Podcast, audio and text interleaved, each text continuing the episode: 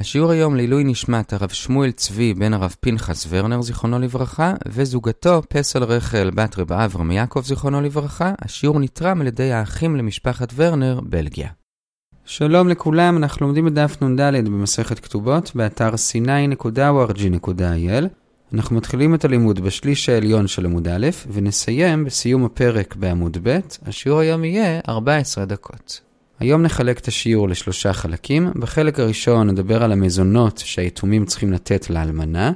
בחלק השני, כשהיתומים נותנים לאלמנה כתובה, האם הם מקזזים את הבגדים שהבעל נתן לה בחייה, ובחלק השלישי נראה שלושה סיפורים לגבי שכיב מרע שציווה לתת איזשהו נכס לאלמנה או לבנות, ונראה מה הדין. אז אנחנו מתחילים בחלק הראשון, המגורים והמזונות שהיתומים צריכים לתת לאלמנה. כלומר, כמו שכתוב בנוסח הכתובה, את תהא יתווה בביתי, ומצנע מנכסיי, כל ימי מגר אלמנותך בביתי. כלומר, אחרי שהבעל מת, האלמנה יכולה להמשיך לגור בבית שלו ולזון מהנכסים שלו על חשבון היתומים שירשו אותם. זה הדין, ולגבי זה נראה עכשיו שני דיונים.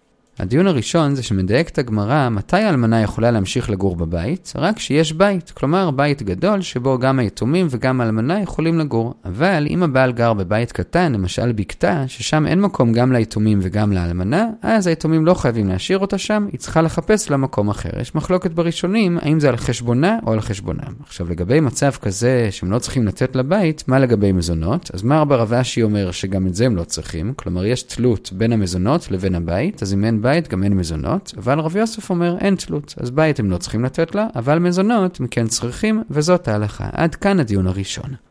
הדיון השני זה עד מתי היא זכאית לקבל מזונות מהיתומים. אז בניסוח של הכתובה כתוב, כל ימי מגר אלמנותך בביתי. כל זמן המגורים שלך כאלמנה בביתי. מה זה אומר? זה אומר שכל עוד האלמנה עדיין קשורה לבעל הראשון, כלומר לנפטר, אז היא מקבלת מזונות. אבל אם קרה משהו שבעצם מסמל את זה שהיא ממשיכה הלאה ושמה את העבר מאחוריה, אז כבר היא לא מקבלת מזונות. זה באופן כללי. עכשיו במשנה יש שתי גישות מי יכול ליזום את אותו ניתוק קשר מהעבר. הגישה של אנשי ירושלים והגליל זה שזה תלוי רק באלמנה עצמה. לעומת זאת, הגישה של יהודה זה שזה תלוי גם ביורשים. אז נתחיל קודם עם הגישה הראשונה, אנשי ירושלים והגליל, ואז נעבור לגישה השנייה ונראה כמי הלכה.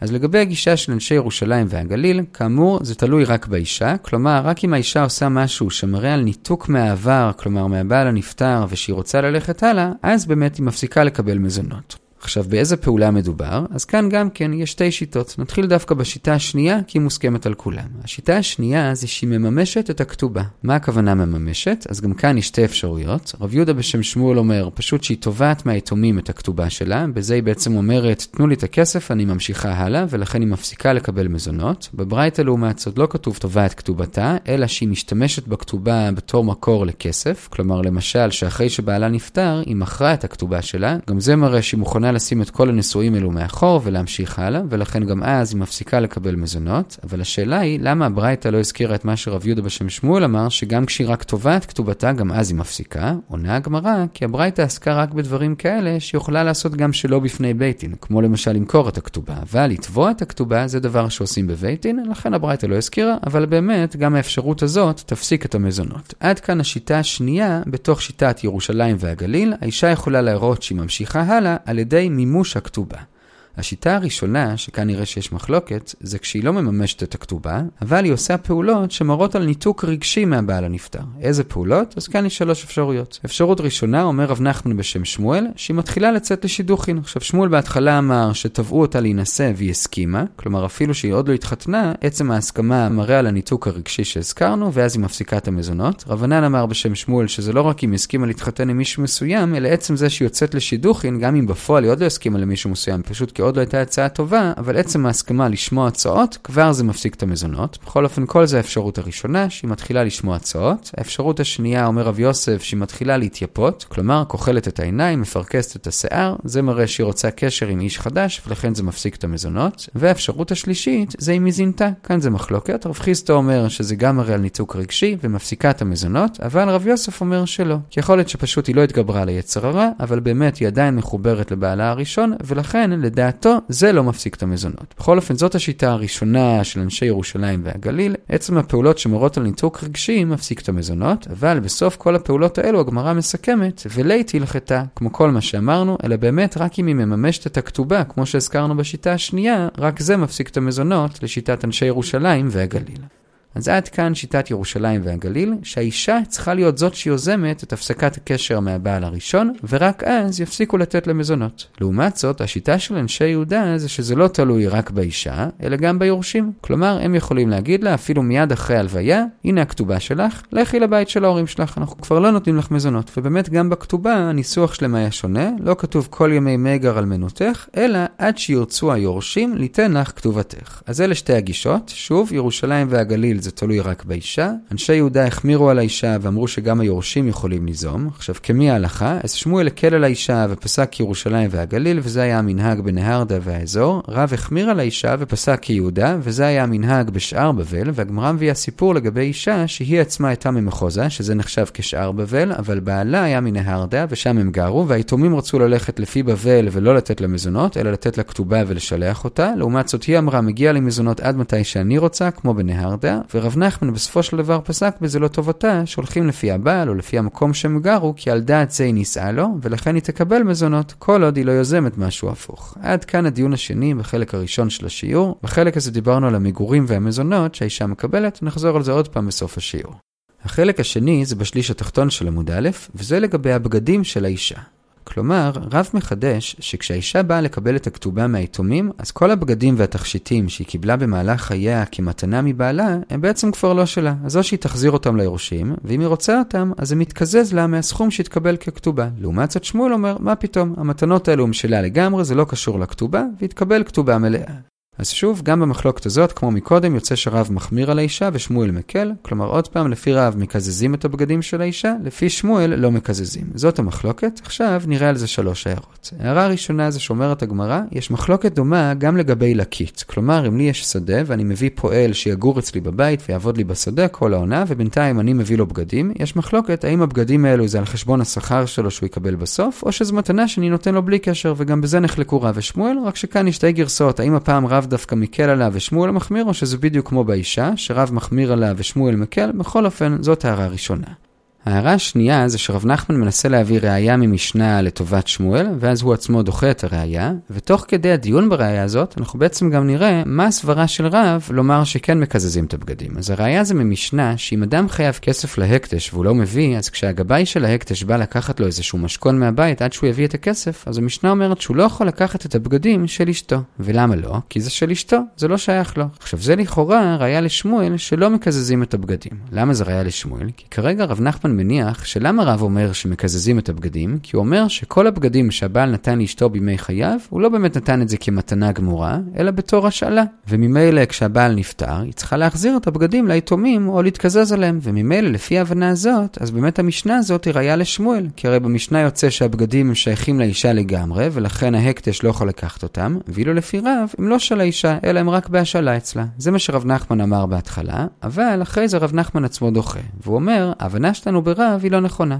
באמת, גם לפי רב שהיא צריכה להחזיר את הבגדים, זה לא שהבגדים לא היו שלה. באמת, כשהבעל היה חי, הבגדים היו שלה לגמרי. אבל ברגע שהבעל נפטר לפניה, אז המתנה הזאת של הבגדים פוקעת למפרע. למה? כי כשהוא נתן את הבגדים, הוא נתן את זה בשביל שכשהיא תהיה נשואה לו, יהיו לו בגדים. אבל כשהוא נפטר לפניה, אז כבר אין לו עניין שיהיה לה את הבגדים, ולכן המתנה פוקעת והיא צריכה להתקזז על הבגדים. זאת הסברה המתוקנת ברב, וממילא עכשיו גם רב מסתדר עם אותה משנה. כי באמת כל עוד הם נשואים, זה כן של האישה לגמרי. ולכן גם לפי רב, ההקדש לא יכולים לקחת את הבגדים של האישה. עד כאן ההערה השנייה, ניסיון להוכיח מהמשנה והתחייה, וממילא גם הבנו את הסברה של רב. הערה שלישית זה כמי ההלכה, אז גם רב נחמן ובעקבותיו גם רבינה פוסקים כרב שהיא כן צריכה להחזיר את הבגדים, והגמרא מספרת על זה גם סיפור שהיו יתומים שפחדו שהאלמנה תחביא את הבגדים היפים שלה ואז הם לא יוכלו להתקזז גם על אותם בגדים, אז כשהם הלכו איתה לבית דין בשביל לדון בכתובה, הם אמרו לה, זה לא נעים לנו שאת באה ככה בבגדים זולים, בואי עם בגדים יותר מכובדים, אז היא הלכה הביתה וחזרה לבושה בכל הבגדים שלה, וככה בית באמת באמת ראו כמה בגדים יש לה, ואז באמת רבינה כאמור פסק שהיא צריכה להתקזז על הבגדים, וכך הם עשו שיטה שלא תוכל להעלים בגדים שבאמת יש לה. עד כאן הערה שלישית, ועד כאן חלק השני של השיעור לגבי המחלוקת האם הבגדים שלה או חוזרים ליתומים.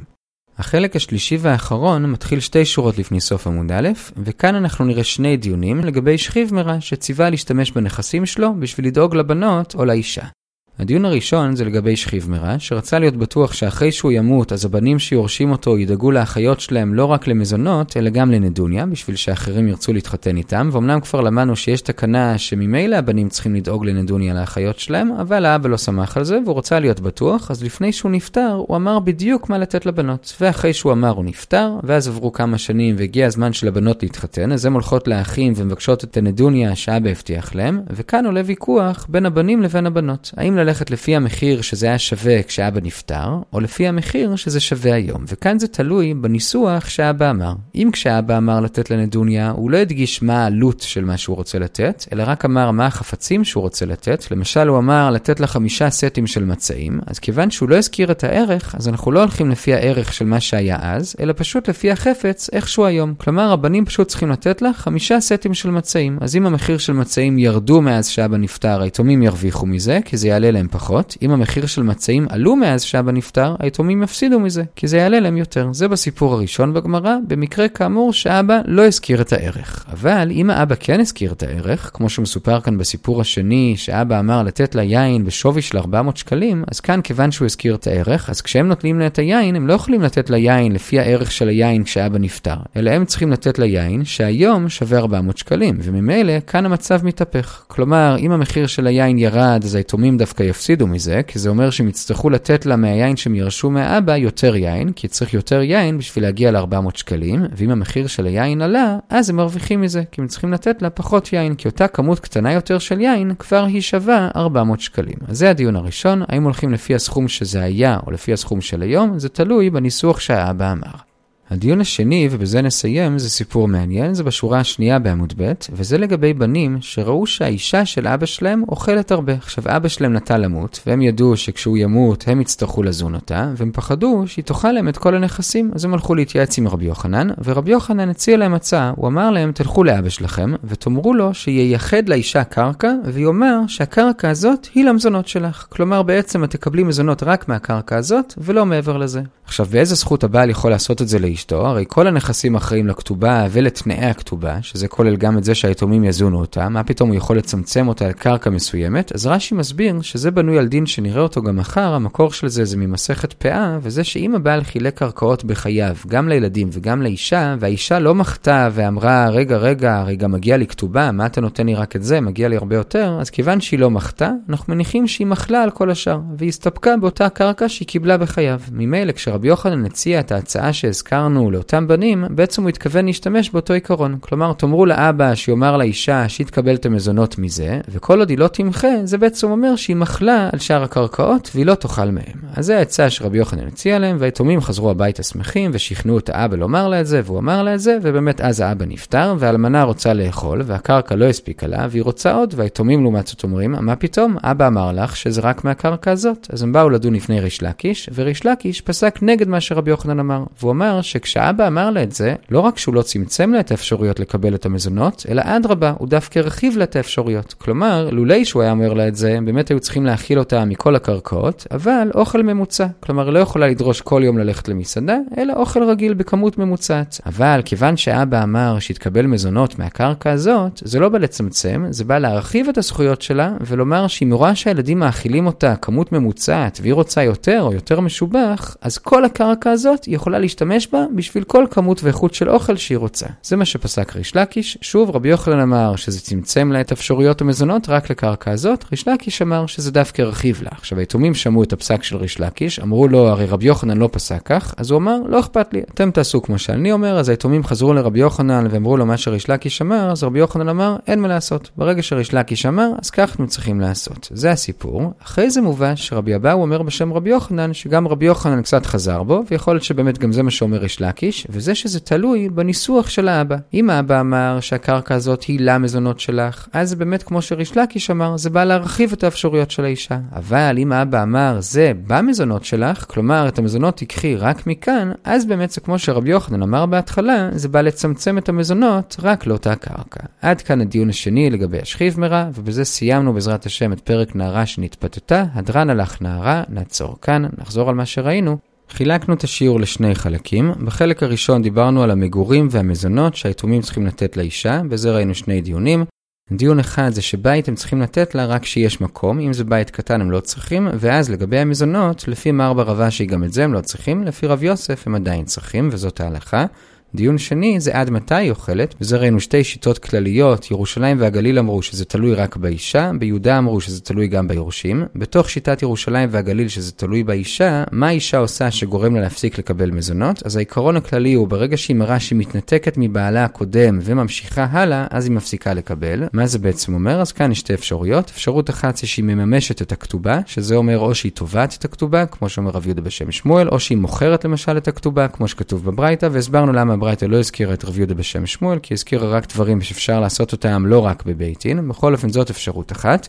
אפשרות שנייה שבסוף הגמרא דוחה, זה גם כשהיא מראה על ניתוק הקשר הרגשי מבעלה הקודם, ואיך? אז יש שלוש אפשרויות, או שהיא מתחילה לשמוע הצעות לשידוך חדש, או שהיא מתחילה להתייפות, כלומר כוחלת ומפרכסת, ואם היא מזנה, כאן זה מחלוקת, רב חיסטה אומר שגם זה מפסיק, רב יוסף אומר שזה לא, כי זה פשוט היצר גרם לה, אבל היא באמת עדיין מחוברת לבעלה הקודם. בכל אופן, כאמור, את כל השיטה הזאת הגמרא דחתה, אלא באמת רק כשהיא מממשת את הכתובה, רק זה גורם לה להפסיק לקבל מזונות. עכשיו, כל זה כאמור בתוך שיטת אנשי ירושלים והגליל. הגליל, שזה תלוי רק באישה. לעומת זאת, אנשי יהודה אמרו שזה תלוי גם ביורשים. כלומר, הם יכולים לומר לה, למרות שהיא לא רוצה, קחי את הכתובה ולכי, את כבר לא מקבלת מזונות. עכשיו, כמי ההלכה? אז שמואל פסק להקל על האישה כמו אנשי ירושלים והגליל, וכך גם המנהג בנהרדה והאזור. הרב החמיר על האישה, וכך גם המנהג בבבל והאזור, ויש סיפור על אישה שהאישה הייתה ממחוזה, שזה נחשב בבל, והבעל היה מנהרדה, ורב נחמן פסק כמו המקום של הבעל, והקל על האישה, והיא כן קיבלה מזונות. זה היה בחלק הראשון של השיר. השיעור. בחלק השני דיברנו על הבגדים שהבעל נתן במהלך חיי הנישואים שלהם לאישה בתור מתנות. השאלה היא האם כשהיא באה לקבל את הכתובה עכשיו מהיתומים, הם מקזזים לה את הערך של אותם בגדים, לפי שמואל לא, לפי רב כן. על זה הערנו שלוש הערות. הערה אחת, יש מחלוקת דומה גם לגבי לקית. הערה שנייה, בהתחלה חשבו שהסברה של רב שמקזזים את הבגדים, זה שבעצם הבגדים אף פעם לא היו שלה, אלא הם אצלה בתור השלה, ואם זאת ההבנה ברב, אז לכאורה אפשר להוכיח ממשנה כדעת שמואל, כי יש משנה שאומרת שאם הבעל חייב כסף להק, ההקדש, הם לא יכולים לקחת כמשכון את הבגדים של האישה, כי זה שייך לאישה, לא לבעל. זה לכאורה כמו שמואל ולא כמו רב, אבל דוחה רב נחמן, שבאמת גם לפי רב, הבגדים במהלך חיי הנישואים כן שייכים לאישה, ולכן גם הוא מסתדר עם המשנה הזאת לגבי ההקדש. אלא שמה שקורה זה שאם הבעל נפטר לפני האישה, אז המתנה הזאת שהוא נתן לאישה פוקעת למפרע, ולכן היא צריכה להחזיר את הבגדים או להתקזז עליהם. אבל לפני שהוא מת, אז הם באמת היו שייכים לאישה. זאת הערה שנייה. הערה שלישית זה שפוסקים כמו רב להחמיר על האישה, כלומר היא צריכה להחזיר את הבגדים. הבגדים, וראינו סיפור על יתומים שהרימו לאלמנה וגרמו לה להביא את כל הבגדים היפים שלה לבית דין, בשביל שהבית דין יראו את כל הבגדים שיש לה, ויקזזו את זה מהכתובה. זה היה החלק השני. בחלק השלישי של השיעור ראינו שני דיונים. דיון אחד על שכיב מרע, שלפני שהוא מת ציווה לבנים מה בדיוק לתת לבנות, כלומר לאחיות שלהם בתור נדוניה כשיגיע הזמן שלהם להתחתן, וראינו שאם הדבר שהוא אמר לתת שינה את הערך שלו בין המוות שלו לבין החתונה של הבנות, אז זה תלוי מה היה הניסוח שלו. אם כשהוא אמר לתת להם את זה הוא לא הזכיר את הערך, אז הם צריכים צריכים לתת לה את אותו חפץ, לא משנה אם הערך ירד או עלה. אם הערך ירד הם הרוויחו, אם עלה הם הפסידו. לעומת זאת, אם הוא אמר להם, תנו לה יין למשל בשווי של 400 שקלים, כלומר כן הזכיר את הערך, אז כשהם נותנים הם חייבים שזה יהיה שווה 400 שקלים, וממילא אם הערך של היין ירד הם הפסידו מזה, כי הם יצטרכו לתת לה יותר יין, אם הערך עלה הם הרוויחו, כי הם יצטרכו לתת לה פחות. זה היה דיון אחד. דיון שני, אם בעל ייחד קרקע לאשתו שמזה היא תקבל מזונות, אז רבי יוחנן חשב שאם האישה שמעה את זה ולא מחתה, זה בעצם אומר שהיא מחלה על השאר, השאר והתקבל מזונות רק מהקרקע הזאת, ריש לקיש אמר אדרבה, לא רק שזה לא צמצם, זה רק הרחיב, שמהקרקע הזאת היא תוכל לקבל עוד יותר מזונות ממה שהיא הייתה מקבלת לולא הבעל אמר את זה, ובסוף גם רבי יוחנן הסכים, והוא אומר זה תלוי מה היה הניסוח של הבעל. אם הוא אמר שהקרקע הזאת היא למזונות שלך, אז זה הרחיב. אם הוא אמר שהקרקע הזאת היא במזונות שלה, אז זה צמצם את זה רק לקרקע הזאת. ובזה כאמור סיימנו את הפרק. הדרן הלך נערה, כל טוב.